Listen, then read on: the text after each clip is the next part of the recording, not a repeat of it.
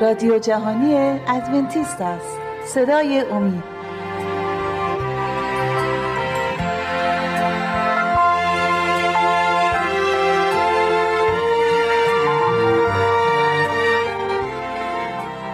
دوستان سلام. کوروش پارسا هستم. به اتفاق همکارم شهباز برنامه صدای امید رو تقدیم حضورتون می‌کنیم. سلام. شباز در دو برنامه قبل در ارتباط با داوری صحبت کردیم به ویژه در برنامه قبلمون پرداختیم به داوری عیسی مسیح که همکنون در جریان هست در آسمان. خب گفتیم که عیسی مسیح در آسمان همکنون به داوری مشغوله. سوال من از شما این بود که از چه زمان این داوری شروع شده که به درستی و خیلی خوب توضیح دادی؟ تاریخچش رو برامون گفتی اشاره به اون روزها و تاریخهای نبوی کردی. به سال 1844 رسیدیم. سال 1844 برای یک کلیسای ادونتیست میشه گفت نقطه شروع این جنبش یا این کلیسا هست. خوشحال میشیم بیشتر در این مورد برای ما توضیح بدیم. 1844 همونجور که گفتیم در برنامه قبل برنامه قبل مهمه به خاطر اینکه در اون سال عیسی مسیح کار مهم داوری خودش رو شروع کرد در آسمان و می‌دونیم که هنوز اون کار به اتهام نرسید هنوز تمام نشده. یه شاید ما نمی‌دونیم که شاید یه سال دیگه دو سال دیگه ولی ولی می‌دونیم که وقتی که عیسی مسیح کارش به پایان برسه دیگه آخر دنیاست. تموم میشه و میاد که پاداش خودش رو میاره. و ایماندارا رو به سوی آسمان می‌بره. ولی اون تاریخ مهمه برای کلیسای ادونتیست های روز هفتم به خاطر اینکه این این واقعیتی که مربوط به 1844 هست که در انجیل نام برشه که 2300 ساله که در دانیال 8 و 9 ما دربارش می‌خونیم یک وقایعی که ادونتیست های قبل از 1844 به این پی بردن و فکر کردن که ای به خودشون گفتن داد بیدار ما داریم به آخر دنیا می‌رسیم. اون موقع در در 1800 و تقریبا 1827 28 29 در اون موقع یه آقای بود به نام ویلیام میلر که این ایشون به این واقعیت پی برد و داشت انجیل رو میخون و دید که داره نوشته که 2300 سال بعد فهم می‌کرد که زمین خدا میاد که زمین رو تغییر کنه, بکنه, بکنه. اونجا معنای اصلی اون کلمه که اونجا در که میگه که میشه معبد خدا فهم کرد اون معبد فهم کرد زمینه فکر کرد که پس آخر دنیا داره میاد. بعد جمعندی زد و رفت حساب کرد و 2300 سال فهمید که 2300 سال فهمید که چه سالی شروع میشه که 457 بعد از قبل از مسیح. بعد اینجوری حساب کرد و من گفت 2300 سال میشه اکتبر 22 1843 یک سال اشتباه کرد. چرا؟ چون اون نمی‌دونست که سال صفر هم باید صفر رو به حساب به حساب محاسباتش. بعد بنابراین 1843 اومد و رفت و دیدن مسیح نیامد و ناراحت شدن. به یک نامیدی بزرگ بله. رسیدن. بعد هزار بعد خیلی از اونایی که ایمان آورده بودن به خاطر که نامید شده بودن پشتشون رو کردن به این به این ایماندارا و به خدا و کفر گفتن و گفتن این چیه دین نیست و شما رو گول زدین و اینا. ولی اشتباه اشتباه از انسان بود. ولی خدا اجازه داده بود اشتباه بکنن. چون خواست چیکار بکنه؟ داشت امتحانشون می‌کرد. بعد رفتن دوباره خوندن و تحقیق کردن و یکی اومد گفتش که ما سال صفر رو حساب نکردیم. همه خوشحال شدن. پس سال دیگه است. اکتبر اکتبر 22844 اکتبر 22844 اومد و رفت. عیسی مسیح نیامده بود. درست بود سالش. ولی اتفاقی می‌خواست بیفته رو اینا اشتباه کرده بودن. اونجا هم ناامید شدن و یه تعداد بسیار زیادی هم گذاشتن برگشتن و گفتن این چیه ما رو گول زدین و اینا. اون تعدادی که موندن ایماندار واقعی بودن با دعا و با روزه و با خیلی سختی و اینا با مشکلات زیادی برخورد کردن که دعا کردن و خداوند ما رو کمک بکن که اصلا خداوند به یک ایماندار رویایی داد بهش نشون دادش که منظور خدا از تمیز معبد اونی که در آسمانه نه زمین بله. خداوند داره گناه های ایماندارا رو پاک می‌سازه داوری می‌کنه و داره داوری رو تمام ساکنان رو زمینه از شروع تاریخ زمین تا آخری که مسیح برمیگرده ما رو بره به آسمان. آیه های هستش در مکاشفه که اگه لطف کنی بکنی بله. مربوط به همین این تاریخچه میشه. مکاشفه؟ ده. فصل ده. از شایی تمام فصل خب این فصل رو می‌خونیم. هر جا که لازم دونستیم لطفا توضیح بده. و دیدم از آیه یک من قرائت می‌کنم و دیدم فرشته زورآور دیگری را که از آسمان نازل می شود که ابری در بر دارد و قوس قزحی بر سرش و چهرش مثل آفتاب و پایهایش مثل ستونهای آتش و در دست خود کتابچه گشوده دارد و پای راست خود را بر دریا و پای چپ خود را بر زمین. و به آواز بلند چون قرش شیر صدا کرد و چون صدا کرد هفت رد به صداهای خود سخن گفتند. اینجا لزومه که توضیح بدم که این فرشته عیسی مسیحه. اینجا بهش میگن فرشته. ولی عیسی مسیح چرا؟ چون که این آیه اول ما مقایسه با فصل اول مکاشفه بکنیم که اول دوم که یوحنا مسیح رو می‌بینه. می‌بینه که صورتش مثل آفتاب می‌بینه پاهاش مثل آتیشه. تمام همون علائم همون چیزی که اونجا گفته شده اینجا داره تکرار می‌کنه. تقریبا شبیه همن. و هیچ فرشته که فقط فرشته معمولی باشه اینقدر شکوه جلال نداره.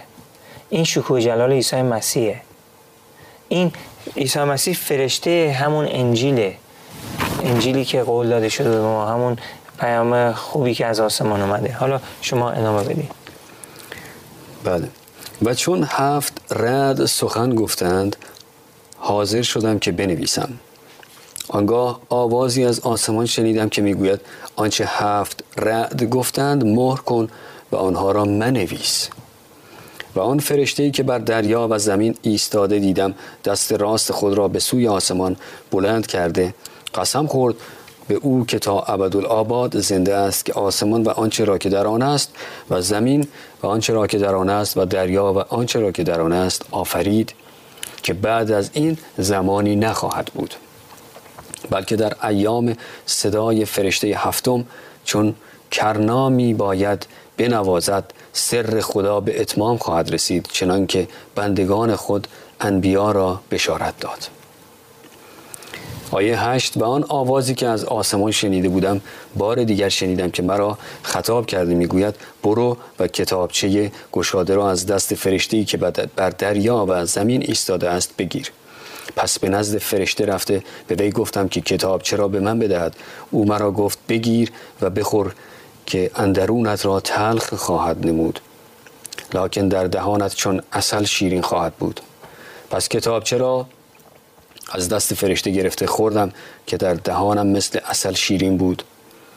ولی چون خورده بودم درونم تلخ گردید و مرا گفت که میباید تو اقوام و امتها و زبانها و پادشاهان بسیار را نبوت کنی. این کتاب چه اینجا در چند آیه بهش اشاره می‌کنه؟ چه هست؟ اگه در آیه دو میگه که این کتابچه در دستش قرار گرفته بود که این کتاب چه باز بود. اگه لطف کنی دانیل دوازده چهارم برای ما روایت کنی. دانیال فصل. این, این آیه مربوط میشه به همین کتابچه‌ای که اینجا در دست فرشته است که باز هست. بله. فصل دوازده. آیه چهار. آیه چهار. اما تو ای دانیال کلام را مخفی دار و کتاب را تا زمان آخر مهر کن. بسیاری به سرعت تردد خواهند نمود و علم افزوده خواهد کرد. خب اینجا فرشته به دانیال میگه کتابو که من بدادم ببند مهرش بزن باز نباید بشه. تا که تا آخر دنیا که چی؟ دانش و علم افزوده علم خواهد. افزوده خواهد شد. نه تنها دانش و علم در چیزای صنعتی و مثلا کامپیوتر و ماشین و اینا بلکه دانش کتاب مقدس. موقعی که خداوند نور کتاب مقدس رو ذهن ایماندارها میتابه اون موقع این کتاب از نو باز خواهد شد. می‌رسیم به مکاشفه ده. ببینید اون جایی که دانیل کتاب دانیل پایان می‌رسه تازه شروع کتاب مکاشفه است. اونجا که اون پایان میرسونه یوحنا در کتاب مک- مکاشفه کتاب رو شروع می‌کنه. پس در کتاب در فصل ده می‌بینیم که اون کتابی که دانیال میبنده مهر می‌زنه اینجا فرشته باز کرده. در دستش بازه. که خیلی مهمه و حالا یه آیه های دیگه هم هست که می‌تونیم باز دوباره بخونیم. مثلا اگه لطف کنی دانیال 9 12 9 هم بخونی مربوط به همون کتابه. بله. فصل دوازده آیه نه. او جواب داد که ای دانیال برو زیرا این کلام تا زمان آخر مخفی و مختوم شده است. اجازه بده بریم یک تنفسی بگیریم. برمیگردیم توضیحات رو بر روی این آیه اه، خواهیم شنید. عزیزان دقایق دیگر باز میگردیم و دنبالی مطلب رو تقدیم حضورتون خواهیم کرد. لطفا با ما باشید.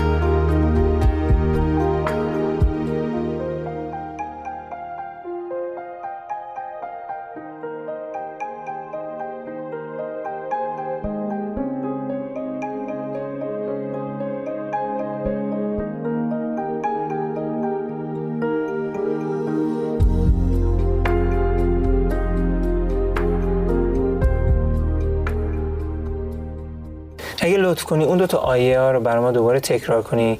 دانیال 12 آیه های 4 و 9 دانیال دو... فصل دوازده آیه چهار رو دوباره قرائت می‌کنم. آیه 9 بله. اما تو ای آیه چهار. اما تو ای دانیال کلام را مخفی دار و کتاب را تا زمان آخر مهر کن. بسیاری به سرعت تردد خواهند نمود و علم افزوده خواهد گردید. آیه 9 او جواب داد که ای دانیال برو زیرا این کلام تا زمان آخر مخفی و مختوم شده است. پس تا زمان آخر. چه فایده داره که خداوند یه کتابی به دانیال بده و هیچ وقت و بهش بگه مهر بزن دیگه هم بازش نکن.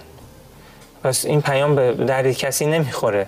پیامیه که مربوط به آدمای اون موقع نبوده. مربوط به آدمای این زمانه. برای همین خدا گفته وایسا تا اون موقع مخصوصی که رسیدیم موقع مو- که موقع شد اون موقع این کتاب از نو باز می‌کنیم.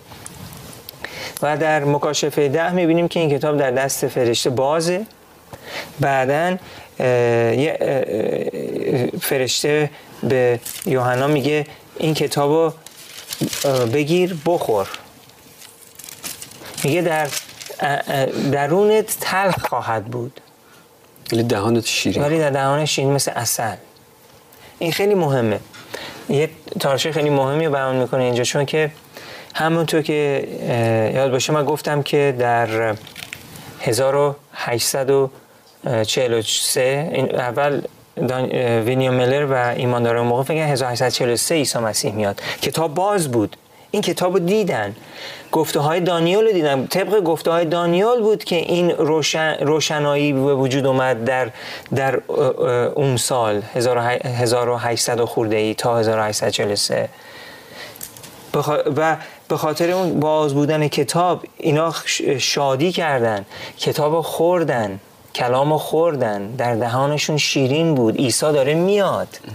خبر خوش رو به همه رسوندن. 1843 اومد عیسی مسیح نیمد درونشون تلخ بود مثل یک سم. سال بعد 1844 باز عیسی مسیح نیامد طبق گفته خداوند این تجربه اینا بود. و بعد فهمیدن که نه ما اشتباه کردیم. عیسی مسیح قرار نبوده 1144 بیاد. قرار بوده که کار مرحله سوم کارش رو شروع کنه که داوری تمام زمین رو شروع کنه که دیگه بعد از اینکه داوریش تموم بشه برمیگرده ما رو می‌بره به بهشت. و این آیه هایی که هستش مثلا شما دوباره اینو تکرار کنین آیه های هشت از فصل ده مکاشفه بله. یوحنا. فصل ده. آیه هشت و نه رو دوباره تکرار کنیم و آن بله آیه هشت رو اول قرائت می‌کنم. و آن آوازی که از آسمان شنیده بودم بار دیگر شنیدم که مرا خطاب کرده می‌گوید برو و کتابچه گشاده را از دست فرشته ای که بر دریا و زمین ایستاده است بگیر. آیه نه. بله. پس به نزد فرشته رفته به وی گفتم که کتابچه را به من بدهد. او مرا گفت بگیر و بخور که اندرونت را تلخ خواهد نمود لکن در دهانت چون اصل شیرین خواهد بود. ده و یازده هم لطف کنی بخونی. پس کتاب چرا از دست فرشته گرفته؟ خوردم که در دهانم مثل اصل شیرین بود ولی چون خورده بودم درونم تلخ کردید و مرا گفت که می باید تو اقوام و امتها و زبانها و پادشاهان بسیاری را بسیار را نبوت کنید چون که می‌دونی چرا آیه یازده رو یازده اینجا هست؟ یه ذره به نظر میاد که مربوط به بقیه آیه های دیگه نیست. چرا؟ چون که جمعی ایماندارهای سال 1843 44 فکر میگن اون سال دیگه سال آخر زمینه تاریخچه زمینه. دارن میرن بهشت. بله. دیگه نیاز نیست برای موعظه و هشدار دادن و مردم رو به توبه آوردن. اونا فکر کارشون تموم شده. بله. ولی فرشته بهش میگه نه. هنوز کارتون تموم نشده هنوز باید بریم به پادشاهان و مردم دنیا خبر رو برسونیم. پس برای همین آیه 11 هم اونجا خداوند قرار گذاشته که ما اینو که که بر حال کاری که ما باید انجام بدیم اینجا خدا فرمان ما داده که این کار شماست. من شما رو خواب کردم که کلام منو به دنیا برسونی. ممکنه حالا اینجا یک سوال پیش بیاد. سوالی رو که در ذهن بینندگان و شنوندگان ممکنه شکل بگیره رو من مطرح می‌کنم. بر طبق کلام خدا در انجیل کسی از اون ساعت خبر نخواهد داشت. یعنی آمدن. چطور می‌تونستن اینا دوچار اشتباه بشن؟ این سوء تفاهم چرا باید به وجود می اومد خب درسته که اینها نبوت ها رو به درستی خونده بودن. ولی آیا آقای میلر نمی‌دونست که کسی از اون روز مطلع نخواهد شد آمدن پسر انسان یا اون مسیح؟ همچون آمدن دزدی بی خبر هیچ کس از اون مطلع نخواهد شد. خب چند دلیل هست. یه دلیل اینه که ویلیام میلر آقای میلر می‌دونست خبر داشت این آیه وجود داره. ولی فکر, ولی فکر میکردش که در این دوران آخر زمین خداوند داره این نسل رو هدایت می‌کنه و آگاه می‌سازه از روزی که عیسی مسیح داره برمیگرده. اونجا اشتباه کرد.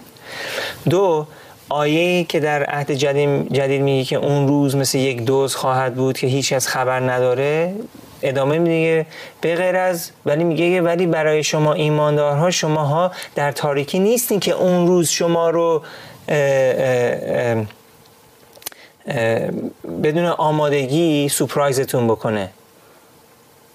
میگه که اون روز برای شما یک روز چیز نیست. شما البته قافلگیر نخواهید شد. شد. چرا؟ چرا قافلگیر نخواهیم شد؟ چون که ما می‌تونیم کلامو بخونیم و در کلام نوشته که به ما به حال خداوند هشدار داده که وقتی که این اتفاق خود مسیح گفت وقتی که این علائم رو می‌بینین مثل یک درختی که برگای سبز داره در میاد می‌دونین آخر دنیا نزدیکه شما می‌تونین می‌دونین که تابستون نزدیکه می‌تونین این علامت ها رو ببینین می‌دونین آخر دنیا نزدیکه. بله کاملا متوجه هستم. اما سوال من